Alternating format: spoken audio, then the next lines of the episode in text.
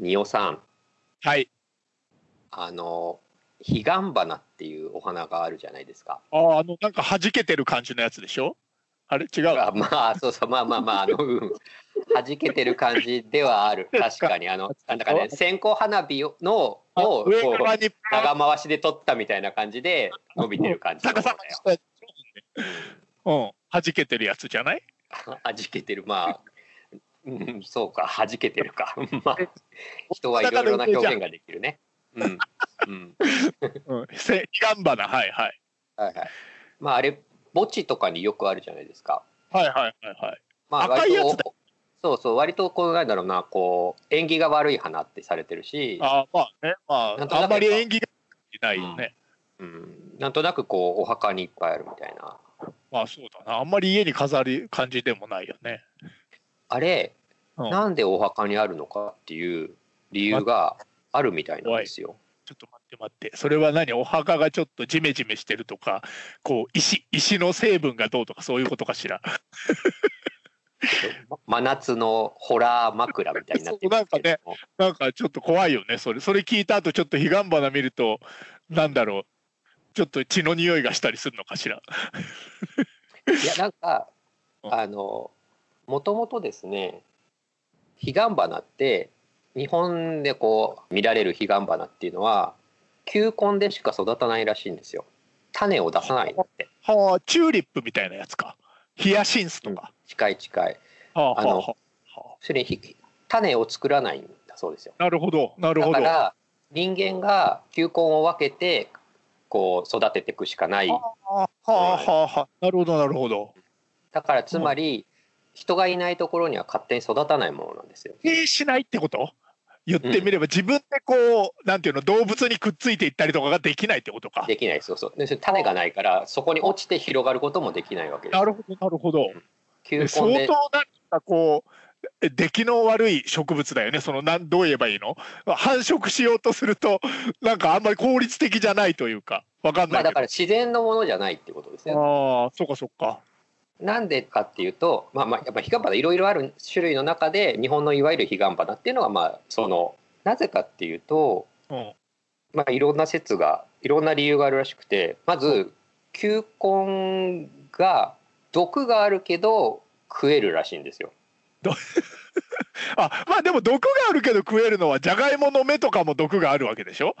あまあまあそうですね。まあそうだから強いやつなのかもしれない。うん。頑張っ頑張ってその何すりおろしてこう、はいはい。悪悪何肺とかで毒をこう無毒化してあやるとはでい良質なでんぷん質が大量に取れるということで、はまあ普段そんなことはやらないんだけどものすごいピンチになった時に食う、まあ、休耕植物とか言ったりするんだけどあの何えっとあれ荒れてるはい時に人を救ってくれる生き物あ植物という意味で休耕植物っていうまあなんかソテツとかどんぐりとかもなんかその何普段は食わないんだけど普段は食うほどのもんじゃねえけどいざとなったらもう何とかしたら食料にもなるよっていう意味ね。そうそうそうそう飢え死にするよりはマシで食えるというものであのお墓にそういうものを植えておくことでなんだろうな家がなくなるとか大火事になるとかになったらお墓に逃げるじゃないですか。なるほど。うん人が来るところとしてお墓なんで避難所というか。避難所だよねだからまあ開けてて、なるほど。うん、もう家住めないよとか大雨だよとかなった時に墓地ってさ基本的にはあの雨に流されないところにあなるじゃない、るなるほど。うん、はあ面地白い。震で崩れちゃうとことかはまあお墓じゃもうなくなってるわけだ、ああなるほど。うん、だからそこは避難場所になってるからそこに植えておくっていうことが先人の知恵だったという話。なんかそれがなんかおおってなるね。ちょっうん。となんか人間の営みの中でそうなったんだっていうのを聞くと、うん。なるほどねってなるな。はあ。とその何球根に毒があるから植えとくとネズミとかモグラとかがよよ避けるんだって。モグラよけとかネズミよけとかになるから遺体をあと土葬だったりするかあ。らはいはいはい。遺。体をそうあの食い荒らされたりしないようになってるとはあ面白い。へえ。いうような意味も本当になんか機関かなって感じだなそういう意味ではなんかね。へえ。こんなんでなんかだからお墓とか川べたとかこういざとなった時用のところにこうみんなが植えたり増やしたりしてるっていうものだったらしいよ歴史的には。面白い面白い。なるほどね。彼岸花。ちょっとこれから見るとこう食べられるんだなって思って見ることになるね。頑張れば食えるなって思ってることだよね。あここに俺がピンチになった時の食料があると思って見るっていうやつだね。うんうんまあなんかでも食うためのノウハウを知らないとなんかね。死ぬんだろ？うん俺が俺俺が三途の川を渡って墓に入ることになったの？そうそうそう。ちょっと面白いうんまあ、なんか沖縄とか鹿児島の奄美地方とかは彼岸花の代わりにソテツがよく植わってるんだって。へえ。それは何？あったかいとか寒いとかの、まあまあそうそうそう植生的な感じで、まあ、ソテツも同じ感じで球根植物で毒があるから、うん、面白い。なるほどね。まあでもななんかねそう本当の飢饉の時にソテツで食中毒を起こしてそれで人が死ぬみたいな事実もあったらしいから、うん、あんまり悲しい話ではあるんだけど、よしあしっていうか割とこう 一か八かのところがあるのね。うん、そう。だから彼岸花はあんまり食べない方がいいとは思う気をつける。食べない方がいいものとして見る。これからも。うん、よろしくお願いいたします。始めましょうか。はい。仁尾悟と佐々木あららの僕たちだけが面面白い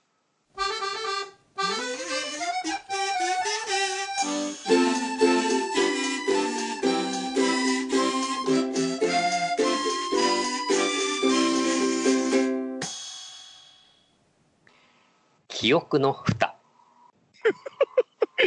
この始まり方若干怖いねやっぱり。記憶の蓋の始まり方。ちょっとね枕もなんかね階段っぽかったからね。まあね夏だからいいんじゃないか。うん。みんなね家でねちょっとね刺激も足りない感じになってるからね。梅雨は明けてるんですかねなんかね。今日大雨だったんですけど東京は。あこの収録してる日の。開けてないんじゃないの？わかんないけど。本当に明けてないのに階段していいのかな？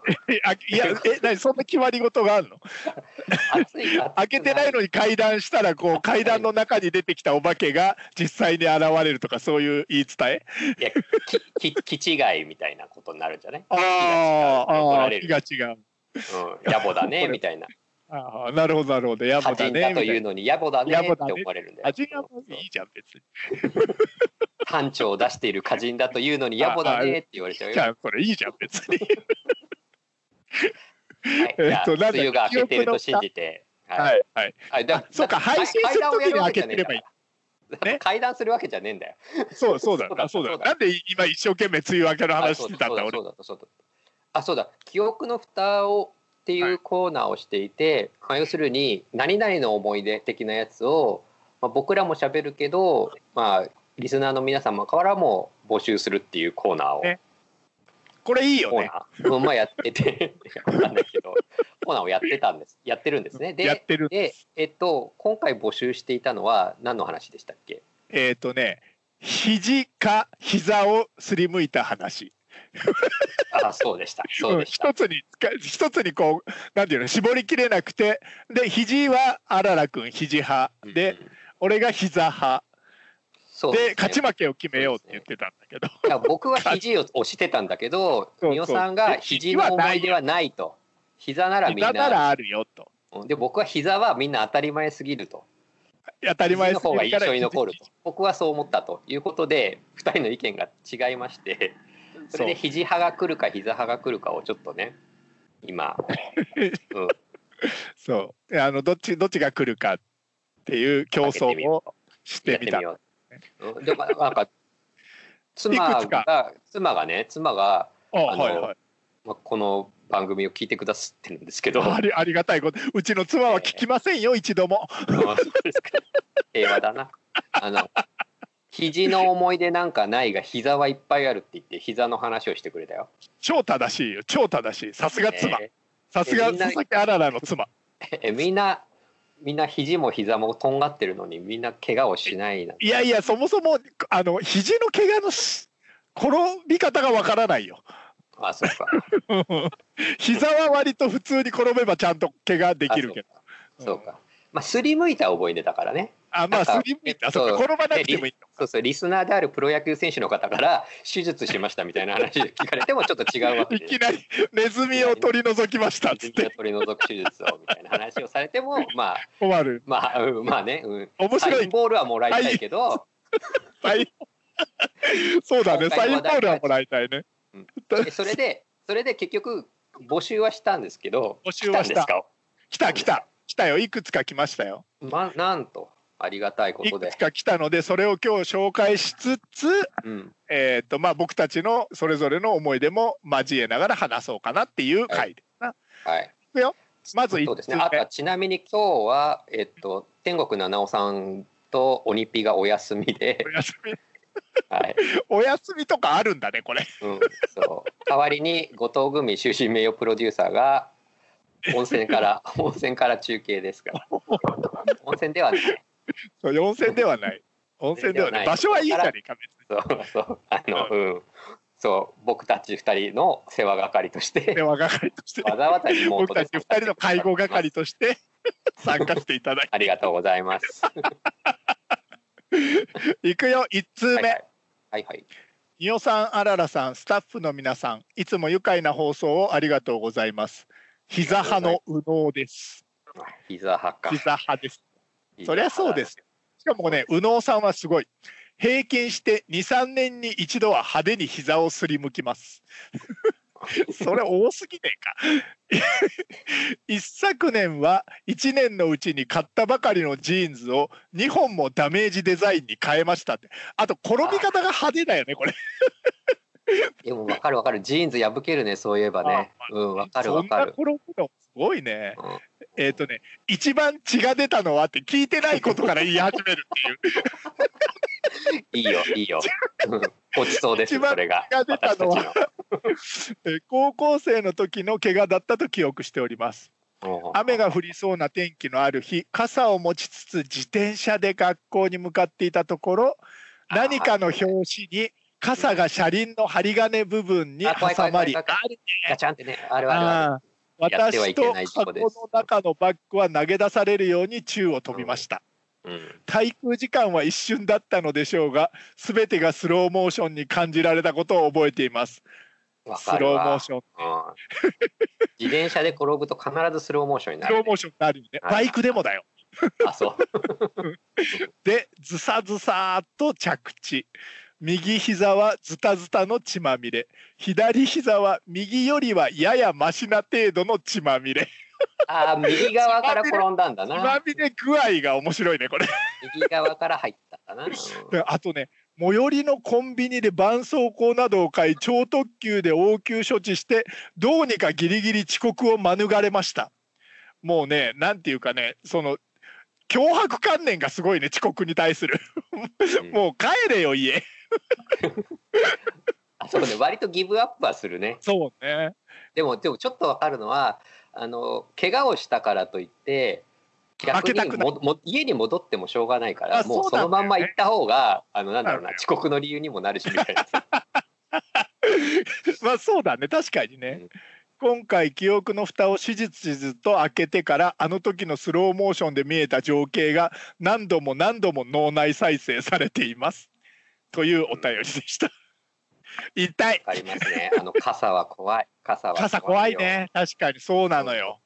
うん、なんかさ、傘はやっぱり進化しきってないよね。こういうの読むと。しきってない。あと自転車も進化しきってないそうそう。で進化しきってないもの同士が組み合わさってこういう事故が起こるんだよ。うん。あのほらスポークってあるじゃん自転車の,、あの針金ね出てる。針金ね針金ね。まあだから最近あれなくなってきたじゃないですか。あ今スポークないの、まあ、ママチャリとかはあるけどノンスポークのやつとかあるでしょ？そのなんていうの？そのえ今じゃああのなんだっけ？ブラックエンジェルはスポークでさせない感じのやつ。いやいや刺してるやつももちろんありますよ。でもそうじゃなくてあそこが全部プラスチックになってあそうだね。なんかあのそうそうそう結構まあちょこちょこ増えてるじゃないですか。確かに確かに。ああそうかあれは何？危ないからやっぱり。安全性と。要するにプラスチックとかでは強度が出てなかったんだけどあの素材の進化に伴ってなるほど、うん、別にこれスポークじゃなくてもよくね？ってなったんだねきっとね。なってきてるなと思う、うん、なるほどなるほど、うん、ああそうね。あそこ危ないよね。危ない。だから子供用とかは割と変わってきはきてるよね。ああそうかそうか。やっぱり危ないかったりするからね。確かにそうだよね、俺もでもねそれ膝とかじゃないけどあの自転車のスポークに足のかかとが挟まったことはあるわ。後ろに乗ってて。あ本当に？ああ怖い怖い怖い怖い。二人乗りで後ろに乗ってて二人乗りがいけないね。だからいけないんですそう。二人乗り二人乗りは違法です。あと僕前も話したかな。あの街で自転車乗ってて前の人があの巻きシスカートで乗っててああもう絶対危ないよって思ってんだけどそうそう。あの後ろの車輪にもろに入って絡んで、ね、うん、本当に一瞬であの早着替えみたいな舞台の早着替えみたいな感じで、でもそうなるよね確かに、それなんかあったね。それを教えてあげるかどうかとかその何をしてあげるか教えてあげない。そのままなんか信じられないって言う人はその見なかったことにしてそのままそうだそうだ。僕も自転車だったからね、うん。そう自転車はねなんかねそういうこうハプニングを生む乗り物ってことだよね。その危険危険性があるのに危険性をみんな油断して乗ってるから、ね、ちょっと人力で焦げるっていうなんていうか安心感というかそうそう おかしな安心感がね、えー、きっとね。あるよまあでもあとそうねでも確かに自転車で怪我し膝怪我してその膝が後になってる人はいっぱいいるよね。いっぱいいるよ、いっぱいいる。いっぱいいる。なんかでも自転車の怪我は何だろうね。なんかまあ、割と子供の頃というか、学生の時のイメージだから、なんていうか、ちょっと牧歌的だよね どうしても懐かしい感じが漂うというか。結構深刻じゃんだってこれとかってさ。うん、深刻。ね。俺バイクで3回ぐらいこけたんだけど、あの、原チャリに乗ってる時期に。ほうほうほうそれも結構な怪我だったんだけどそれの方がやっぱりなんか痛そうだもんね。多分これと大して変わらない怪我なんだけど。バイクでこ大人になってからこけるともう割とショックでもう乗りたくないもんバイク。自転車はまだ全然乗りたいなと思うけど。今ちょっと右脳さんの話を聞いててそうだ膝怪我する時必ずジーンズ破るわっていうことを思い出しましたね。ジーンズか。俺なんか膝すりむく時っていつもジャージだな。まあ部活動ややってたりしたから大体ジャージ着てんのよ。ああなるほどね。ジャージで登下校とかしてたりとか大体あの部活行く時ジャージで行ってたりとかしたからもうジャージの膝はボロボロよ。まあバスケ部だしね。ああバスケって膝つかなくない？つくのよこれが。めちゃくちゃつくのよ。もうもう膝とかもうみんななんていうかこうみんなアップリケつけてる。アップリケおかしいな。そうあの、うん、普通に穴が開くから、うん、あの要はあの滑るんだよね。で熱で溶けるんだよジャージって。ああはい分かった。うん、なんか 音音とともに思い出してきたわ。そうそうそうそうあので溶けてそこにこう。アップリケをアプリケを、ね、アプリケを割とねお母さんにつけてもらってたね。そうねなんかわかるわ。体育館でさこう膝つく感じで滑るとさあのやけどっぽくなったりもするんだよね。やけどなのよ。すりむくっていうよりやけど。やけどが多いね体育館はね。あったやっぱ膝じゃん。肘あんまりないもんなそういう意味では。でもなんか膝はなんていうの？あんまりこう印象に残る感じはないのかないっぱい割とすりむいて、すりむきすぎてて。なんか日常的に常に傷だらけなんじゃないの？まあ確かにね。確かに、ね、まあ、そういう意味で言うと僕その右脳さんと同じタイプで。うん。割となんだろうな。定期的に膝はすりむいてる感じがやってるから印象に残る膝のすりむきって言われてもみたいな感じか。うんそうそうそう。なるほどね、うん、もう一個来てるよ。はいはい。いくよ。はい。におさん、あららさん、こんにちは。有野木たてると申します。はい。初めてお便りを送ります。あ、ありがとうございます。ありがとうございます。なんかツイッターでお名前を目にしたことがある気がしますね。はい。僕もはいつも平らかな心持ちで聞くことができるので、本当にありがたく思っています。若干心配になるフレーズが。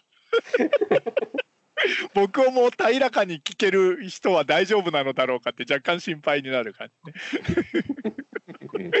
膝をすりむいた記憶の話をします。ほら、やっぱ膝じゃない。膝2票で終わりか、うん。はい、私が小学5年生の時のこと。はいはい。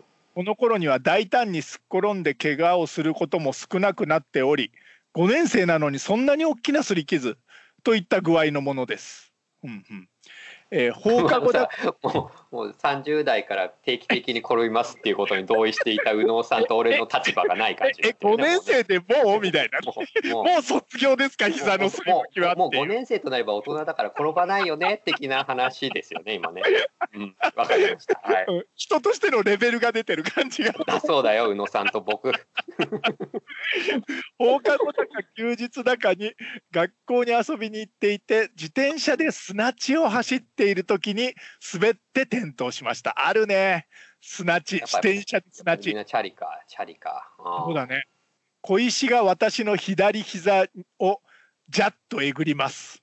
あ痛い。あ。小石埋まっちゃうんだよね。埋まる埋まる。めり込む。うん。すぐに一緒に遊んでいた友達が「行ける？大丈夫か?」の意味。と言って駆け寄ってきてくれたのですがその時のこと。少し離れたところにいた知らない下級生が友人の言葉の真似をして笑ったのです。いけるそれが耳に入った時の嫌な気持ち恥ずかしさやあ怒りや申し訳なさあなんかいいなこれ結局そんなことを今でも覚えていますなるほどね覚えてるねそういうのわかるよ傷はしばらく年単位で跡が見えていました再生した皮膚と周りの皮膚の色が違っていてうんわかるわかる。えでも肘をそれは一生一生ものでな残るもんじゃないの？そうね結構残るねれも。肘をすりむいた記憶については思い出せませんでした はい。すいません。すりむいたことがないはずはないのですが印象には残っていないようですあ以上記憶の蓋でした ありがとうございました。さまざまなさまざま大変なことの多い時節でありますがお二人とスタッフの皆さんが楽しい気持ちで僕をもこれからも作っていってくださることを望んでいますありがとうございますありがとうございます。もうね大丈夫ですそういう気持ちで聞いていただけるならね。喋ってる方すごく楽しいですあそうなんだ。いやれ？スタッフ一スタッフ一同は仁尾さん以外のスタッフ一同は地平道を吐きながらね やっていますけれども。まあねこれね僕笑ってるけどそそれほど当たらずといえども遠からず的なとこあるからね いやいやいやいやいや。俺だけが楽しい番組に徐々になりつつあるからね。地平道を吐いて肘をすりむきながらやってるから。いつも。今だ今すりむいた記憶が。今ねほらやっぱ膝ですよ。あと膝と自転車だね。みんな自転車だね。自。転車ね。ちなみに妻が膝って言ってた時はあの昔の4人乗りのブランコだって。あーえ箱箱のやつ？箱箱ブランコ。はいはいはいはいあのあまりにも危険すぎてさもうさ今はもう枠だけしかさ公園になかったりとかさ、そうねそうね。する。あれはなんか挟まって大怪我をするみたいなパターンありそうだけどな。そうそうそう。ねあのね箱地面とその箱ブランコの箱の間にみたはい。いなはいはい。痛そうだなそれ。うん。箱ブランコとかまあまあちょっと妻の話を再現するとあの箱ブランコの外乗りってのが流行っ俺たちも外外乗りっていうか外こぎ？はいはいはいはいはいはいはい箱ブランコの座ってるんじゃなくて外側にあの外側に立つ感じ。そうそうそう外側、はいはいはい。外側の背に立ってそれで足で押すと、はいはいはいはい。すごいこう進むというかなんていうの、うん、めちゃくちゃこう振れ幅が力大きくなる。うん。うんあの箱ブランコでこんなになっちゃダメだろうぐらいになるんだよね。うん、そうそう。それをトイメンの友達と二人でこう漕いでて、なんか滑り落ちちゃったんだけど、トイメンの人は救ってくれずにそのまま漕ぎ続けるという鬼畜の所業。え怖いじゃんよかったねでも膝すりむくぐらいでそれそうだよね。うん。で肘の記憶はないって。ないんだよ肘は肘はないよ、そうね。膝俺も膝でさこれ話したことあると思うんだけど俺車にひかれたことがあんのよ。一回小学 小学生の頃に。俺ひかれ方がさなんていうの？ドーンってひかれるんじゃなくてうん。くあの道路を斜めに横断してる時に車が来て右足を、えー車のタイヤに巻き込まれたみたいな感じ。えそれは徒歩ですか？徒歩徒歩徒歩、うん。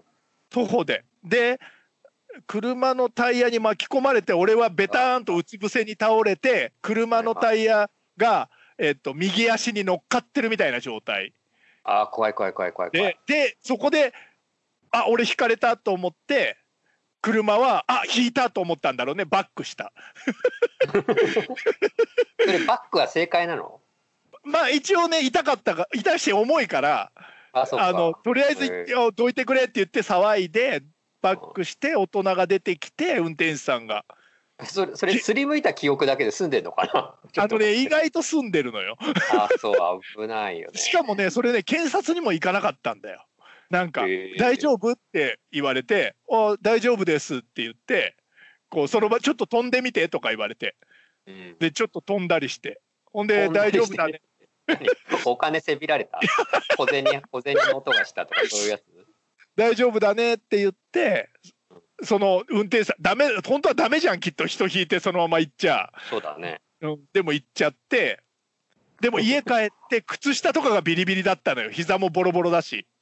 えー、血ま怖みれで。え親に「あんたこれどうしたの?」って言われて「あ今車にひかれたんだよ」って言ったら すごい顔真っ青にしてたっていう思い出。そりゃそうだよね。そりゃそうだよそりゃそうだってば、で車にひかれたって言われたらそりゃびっくりするよね。うんっていうのが僕の膝をすりむいた肘は何も思い出せない。みんながみんなが肘をみんな肘のことをさ封印しすぎなんじゃないのかもしくはみんなないのかな肘はみんなこうちゃんとプロテクトできてるんだよきっと。え本当に？ほんとほんとほんとだってい記憶がないもん。えーみんななんで俺ひ肘にすごいこう変な色ついてるところがいっぱいあどうやって転べば肘上手に転ぶってことだよねきっとね。肘言って肘。えでもえだからほ本当にすごい多いのはすりむいた記憶で例えばだから小学校の時にえーえーちょっとなんか今当たり前のように話そうとしてることがちょっと随分ずれてるかもしれないと思うんちょっとドキドキしてる。ちょちょっとドキドキしてるけどちょっとあるあるっぽく言ってみていい？待って待ってお俺トイレにするときによく肘すりむくんだよなとかだと結構おかしいと思うよそれ。ちょっと今あるあるっぽく言ってみていい、いいようんいいよ。あの小学校って相撲大会あるじゃん。もう面白いけどね。あ、うん、じゃあ乗ってみる。あるある。す小学校は相撲大会あるよ。で、で、うん、俺もあったあった。うん。小学校の相撲大会がまあ冬とかに餅つきもやるんだけど あの横綱とか来て相撲で餅ついてくれるイベントがあるじゃない小学校には。神社？で小学校って神社？いや違うけど。キリスト教系の学校だけどめちゃくちゃ面白いんだけどもうすりむいた話どうでもよくなっちゃってるぐらい面白いんだけど。どだからあのでそうねどの小学校にもあると思うけど土俵付きのマットってあるじゃない？ああどの小学校にあったあった。えもうさ体操用のこの耳がついてるこう何マジックテープとかでつなげるあのマットがあるじゃない？ある？えでんぐり返体操用のね。はい体操用のはいはいとかつってくせえやつはいはいあるあるある。しまう時すげえ重くてめんどくさいそうそう畳むのもすげえ大変でボフってなるやつだろ？そうそうそうあれがまあだから、えっと、体育倉庫に10枚ぐらいあって2枚ぐらい、はい2枚はあれじゃない相撲 土俵が書いてあるじゃない？えっ、とね そんな商品があること自体もすげえ初耳だけどまああるんだろうね全国的に。うん多分俺がレアケースだとそう土俵マットをこう2つこう重ねることによって小学校で土俵を作って こう何？相撲大会の前の練習はみんな相撲になるじゃない。あるあるじゃない。あれまあね。まあそうね。さあまああるんだろうねきっとね。マジか。すごいな、うん、あそう。れでそうそれでこう僕は体が弱かったから投げ飛ばされああ、うん。そうちびっちゃかったしうん体重も30キロ台とかだったかうん。ら小学校の時。でまあでっかい子はさもう100キロぐらいだからさ。もうもうこれからい肘をすりむく話しても面白くなんないと思うそれ。えだからいやそれはもうもう大体そこで終わりでだからだんだんこう投げ飛ばされるからこう連れてくる。あらら君の言ってた小学校ではもう俺の印象では相撲マジ国技って感じだよね。